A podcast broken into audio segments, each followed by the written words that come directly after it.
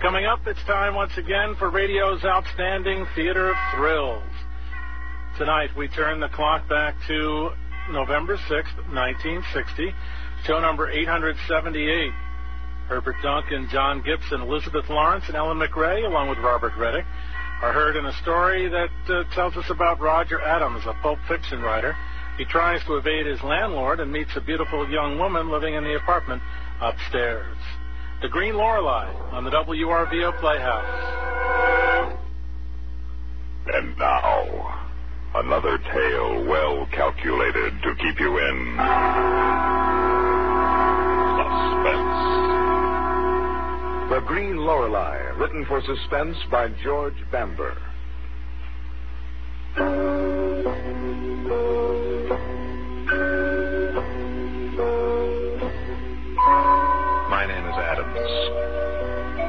Roger Adams. Maybe you heard of me. I write for the pulp magazines. Mystery stories, horror stories at two and three cents a word. But then again, maybe you haven't. Because it's been a long time since I've written anything. Even longer since I've sold anything I've written. Maybe that's why nobody believes me. Because of what I did for a living. And what happened afterwards.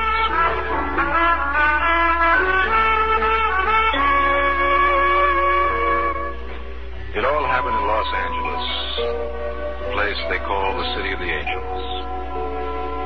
I was living in a broken down apartment house that overlooked that cultural desert that is the city of Hollywood. It was late at night, one hot, smoggy August. I'd spent the whole day sitting, staring at a typewriter that sat staring back at me. I hadn't to write a word for days. Finally, I got fed up with it all, and I took 50 cents of my last $2. I went down and I bought two bottles of cold beer. And on my way back up to my... Well, Mr. Adams. Oh, Mrs. Snyder. I thought if I listened at my door long enough, I'd catch you sneaking up and down stairs. No, I wasn't sneaking. Well, I'd like to know what you call it. Walking on the sides of the steps that way. Now, Mrs. Snyder, you have an extremely suspicious and unpleasant nature. When are you going to pay me the money you owe me? At the end of the week. You've been saying that more than a month now. Well, now this time it's true. I just sold another horror story oh. to Authentic Mysteries, and the check is in the mail. Now, I thought it would be here today. Well, I've heard that one before. No, I swear, I swear it's true. Now, now, please, Mrs. Snyder, you have got to trust me. I will have the money for you by the end of the week. Well. Friday for sure. Everything I owe you. I promise. Well, why can't you have a little of it now on account? Five or ten dollars, maybe. Because. I don't have five or ten dollars, maybe. See you got enough to spend on beer. Mrs. Snyder, it cost me 50 cents for two bottles of beer, and that's all I've had all day. Now, if you like, there's a two cent deposit on each bottle. I'll bring them down to you when I'm done. Now, don't get smart with me. I've been very lenient with you. I told you you will get your money at the end of the week. Well, you better. You don't, out you go. You hear me, Mr. Adams? If you don't pay the full rent by the end of the week, out you go. Back and back, you go to the street.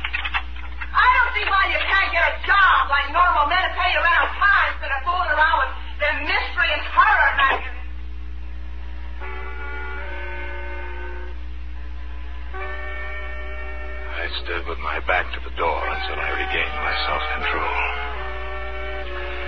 The room was still the same. The rumpled bed, the sock hanging from the sink, the litter of papers on the floor. I went to the kitchen, rummaged around until I found a can opener. The beer tasted disappointingly warm as the night, and sour and bitter as the day. I went to the typewriter, but it was no good. The same sheet of paper I'd rolled into it five days ago sat staring up at me. Blank white and unyielding. Finally, I turned off the light and I sat down in front of my window, staring out at the winking, blinking, happy lights of Hollywood, wondering what to do next. I was at the end of my rope. I was broke. At the end of the week, I'd be evicted for non-payment of rent. But worst of all, I couldn't write. Not a single idea came to my head.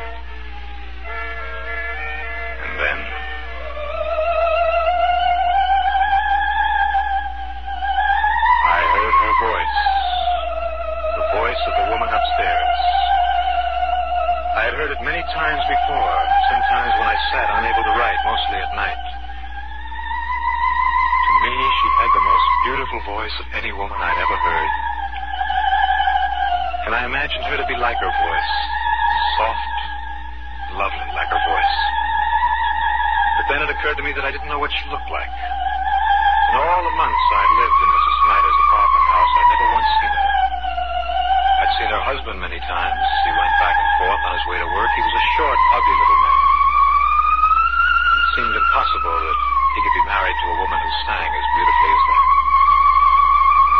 Suddenly I was overwhelmed with a desire to know who the woman was and what she looked like. I grabbed the cup from the kitchen and I raced up the stairs to the apartment above.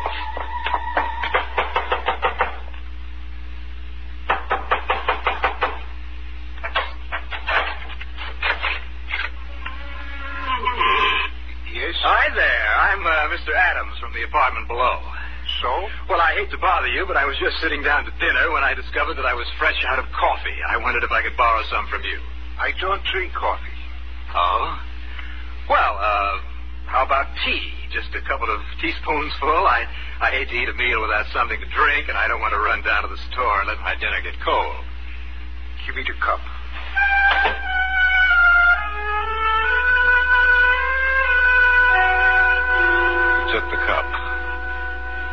The door in my face before I could see anyone else in the apartment. But not before I got an impression of what it was like. It was laid out the same as mine, only cleaner. But it looked old and dirty. Maybe it was the furniture. It was old and black, like it had been brought over from the old country or belonged to a man much older than Mr. Steinmetz, had lived alone a long time. Here you are. Oh, thank you. Thank you very much. You're, um, Mr. Steinmetz, aren't you? Yes, fine. Well, I, I thought that's who you were. I, I saw your name on the mailbox downstairs, and I thought I might as well introduce myself. I'm Mr. Adams in the apartment below. I know. And I thought since we live in the same building, there's no reason why we can't be neighbors as well as friends, huh? well, is, uh, is your wife at home? What makes you ask that? Well, on my way up, I heard a woman singing. I thought it was your wife and wanted to compliment her on what a beautiful voice she had. My wife is dead. Oh. Oh, I, I'm very sorry. Well, it, it must have been your daughter. You heard no woman here. Oh, Mrs. Steinmetz, I, I stood right outside this door and I heard her just as You plain. heard nothing. My wife is dead. I stood in the hallway stunned. I had heard a woman singing, I was sure of that. But why had he lied? I went back to my apartment trying to figure it out. I sat in the darkness with the warmer second bottle of beer when.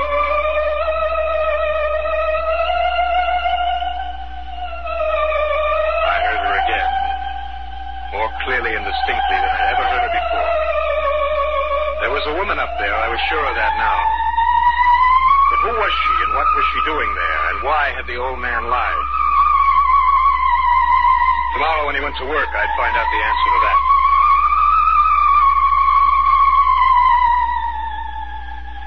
The night passed slowly, the gray hours of dawn slower still.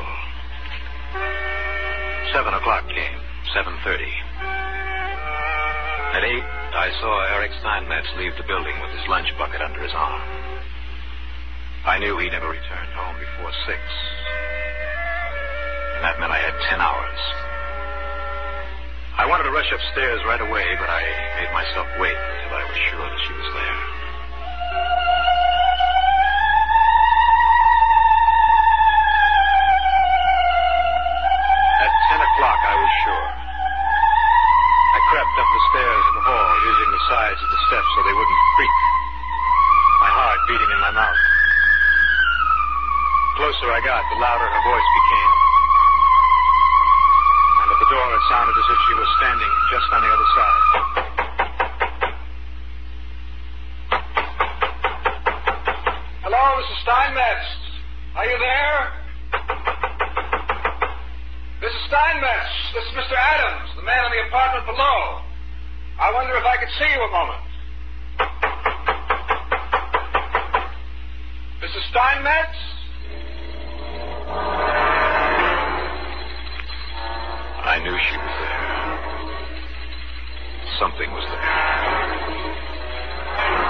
Of the door, I could hear breathing.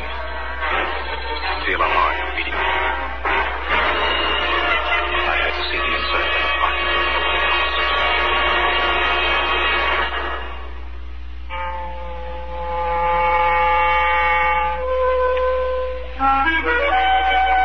What do you mean you lost your key? I didn't lose it. I left it in my room and I locked myself out and I wondered if I could borrow your master key. I can't let anybody have that. I only wanted for a minute just to open my door. Well, why can't you hang on to your own key? I told you it was an accident. It could happen to anybody. You're the worst one I got. You don't pay your rent, you lock yourself out. Please, please, Mrs. Snyder, let me have the key. Hmm?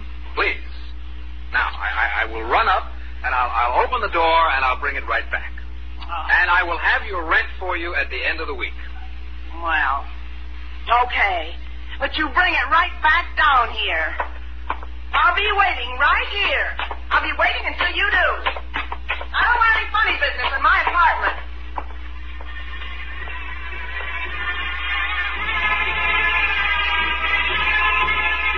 As I ran up the stairs to my room, I fished out the pieces of wax I had put in my pocket. At the door, I squeezed them together over the key, hard. In my mystery stories, I had written about this method of obtaining keys hundreds of times. But I had never once done it myself, so I wanted to be sure I did it right. Well, what's taking you so long? I'll be right there. I pulled the two pieces of wax apart. The impression was clear and perfect. I opened the door with my own key and raced back down the stairs. What took you so long? I had trouble with the door. Oh, oh thank you, Mrs. Snyder. Well, I've got to run. I'm late as it is. Well, when are you going to pay me that money that you owe me? Later, later.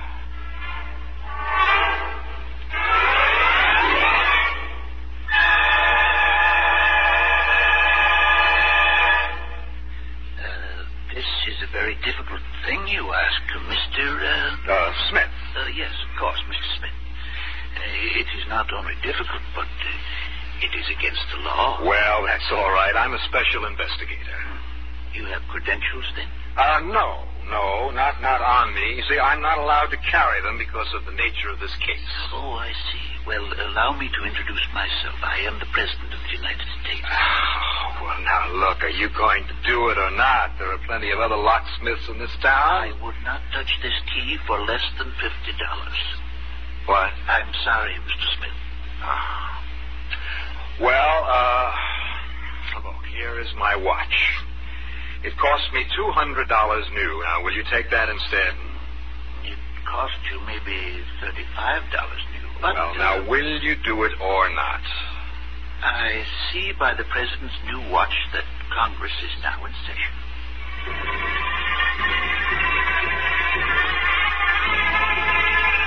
It was two o'clock by the time I stood outside her door again. That gave me four hours before Steinmetz came home. I knocked. Mrs. Steinmetz, are you home? I stood listening for a long time before I slipped one of my newly made keys in the door.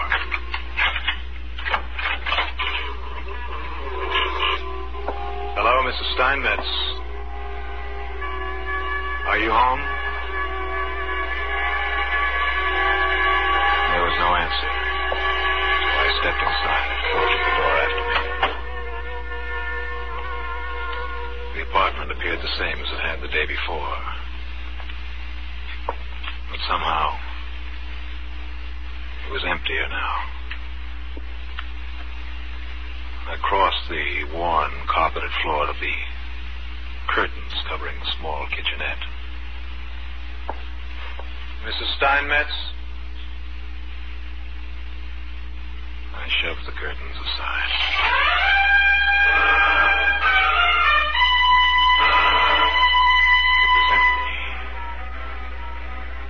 I turned in the thick, hot stillness of the afternoon apartment and started toward the bedroom door. Halfway there, I was stopped by something that caught my eye on the round table in the center of the living room. It was just a picture. At first glance, it looked like a picture of two people standing together, but as I looked at it closer, I realized it wasn't of people at all, but a close-up of two animals or reptiles that only looked like people. They didn't have any hair or ears, and the surface of their skin was scaled like a snake's. I was about to search around for more pictures when I realized she was singing again. It was coming from the bedroom door. I ran across the room and I threw it open. The blinds were drawn in the hot, stuffy room, and in the darkness a single candle burned. As my eyes adjusted to its light, I could make out a sleek bronze casket sitting at the other side of the room. Now, in my career as a writer of mystery horror stories, I've killed off about 500 people and come across countless bodies, murdered in foul and devious ways, but never once has I been alone in a room with a closed casket or open one by myself. It took a great deal of courage to force myself across the room and even more to place my hands on the cool metal of the lid. And then with an effort, I raised it. It was empty. The candlelight played on the quilted white satin lining of an empty coffin. Mrs. Steinmetz? I know you're in here, Mrs. Steinmetz, and I intend to find you. I started going through the boxes and trunks and junk piled in the bedroom. I knew she was in the apartment someplace. I could hear her voice. Dead or alive, I intended to find her. I went through the living room, the kitchen, overturning, pulling things apart. When I was about to give up when I saw the closet door, I'd never noticed that before. I stumbled across the room to get I saw it open.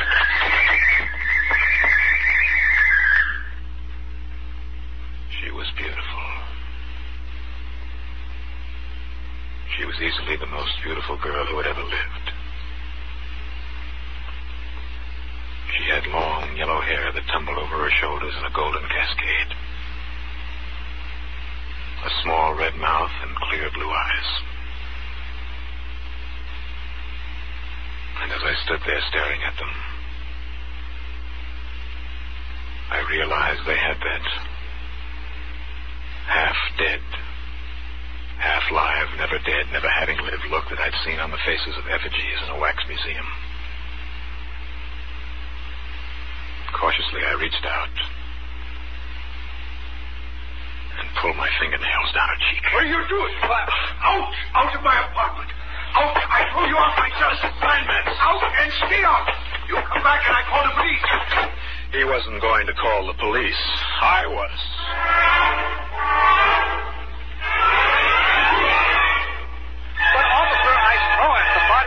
Here in this closet. Well, it isn't there now. But I saw it with my own eyes. Mr. Adams, we've searched this whole apartment and haven't found anything that even faintly resembles a body. Well, how about the casket? He hasn't explained that yet. Yeah. Uh, Mr. Steinmetz, how about that? Officer, I am old man. My wife died 20 year ago. I think I die too soon. I buy coffin.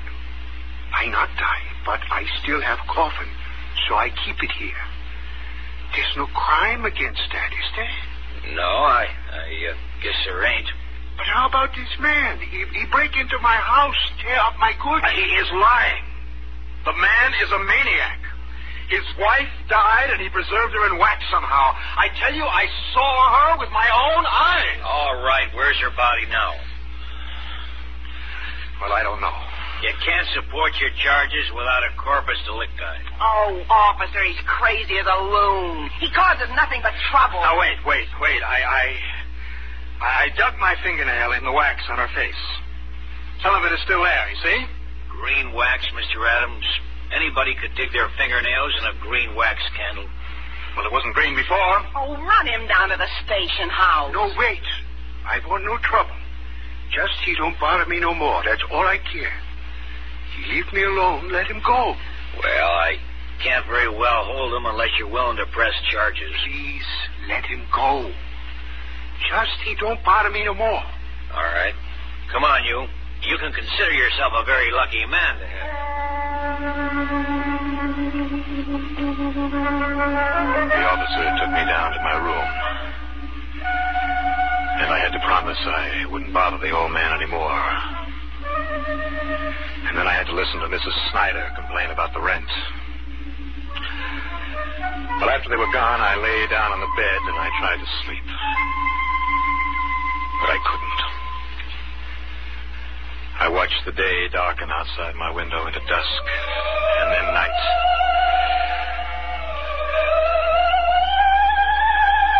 And with the night, she started singing again. I pulled the pillow over my ears and I fought against it. I would have succeeded, too, if they hadn't started arguing. I'd never heard that before. In all the months I'd lived in the apartment house, I'd never heard the woman speak. I fought against it as long as I could. And then I crept out of my room and up the sides of the steps. As I stood outside the door, I could distinctly hear two voices, a man's and a woman's. All your fault. No. If you'd stayed in your place, this never would have happened. You were the one who wanted him up here. I never wanted any part of it. Why don't you let me go? Miller!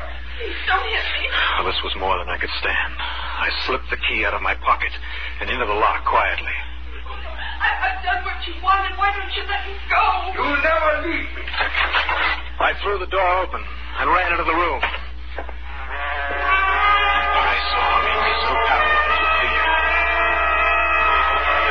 Do was stand there and scream.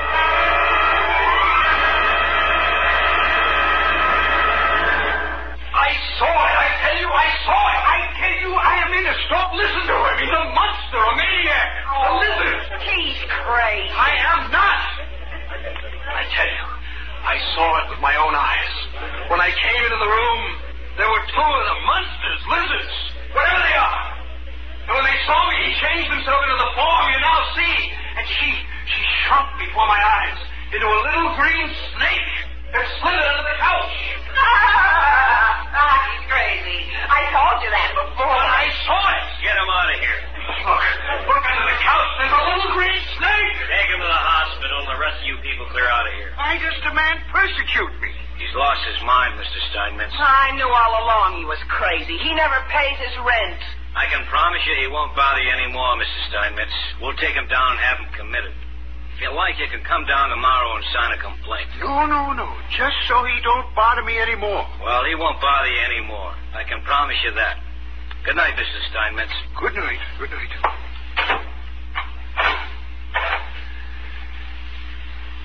Are they all gone? Yes, they're gone. You can come out now, dear. It's too bad they unbalance so easily. Yes, it is. It's because they only have the five senses to rely on. Keep changing the impressions their senses get, and they go mad. It's not their fault. They're inferiorly made. Can't we go home now? We found out what we came to find out. Yes. I'm tired of this planet anyway.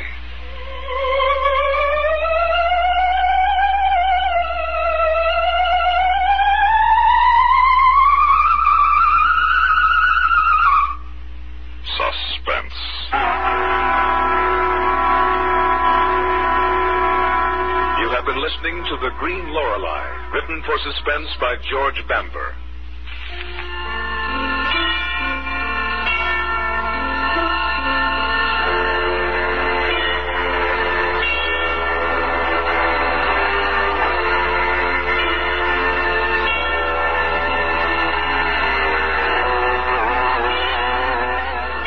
tonight's story was Bob Reddick as Roger Adams. Also included in the cast Elizabeth Lawrence, John Gibson, Bill Smith, Herb Duncan, Ellen McRae. Another tale well calculated to keep you in suspense.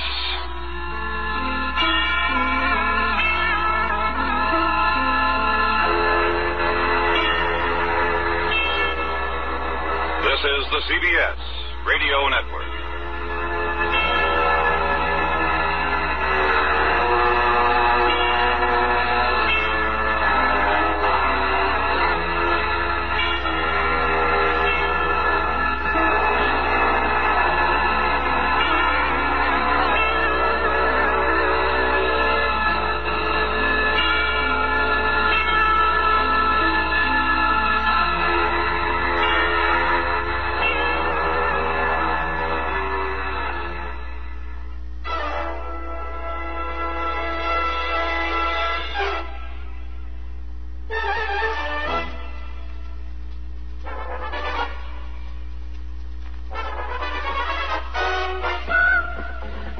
WRVO Playhouse for tonight presented The Green Lorelei with Robert Reddick, John Gibson, Ellen McRae, and Elizabeth Lawrence. November 6th, 1960 on CBS. We jump a night to November 20th, 1960 tomorrow night for Bill Adams, Robert Dryden, and Mandel Kramer in suspense. A man living comfortably in the mountains with his wife and son receives a phone call one evening during a snowstorm from a few old friends. It's time to pay up. In the night on Red Mountain on the WRVO Playhouse tomorrow night. Here on the WRVO stations. We hope you enjoyed our broadcast this evening. Stay tuned next for an encore of selected shorts and then the World Radio Network on NPR. For all of us with the Playhouse together and for all of us who have already supported the WRVO Playhouse, to all of you who will be calling with a pledge or sending a check, we thank you very much for listening and supporting the WRVO stations. Good night, everybody.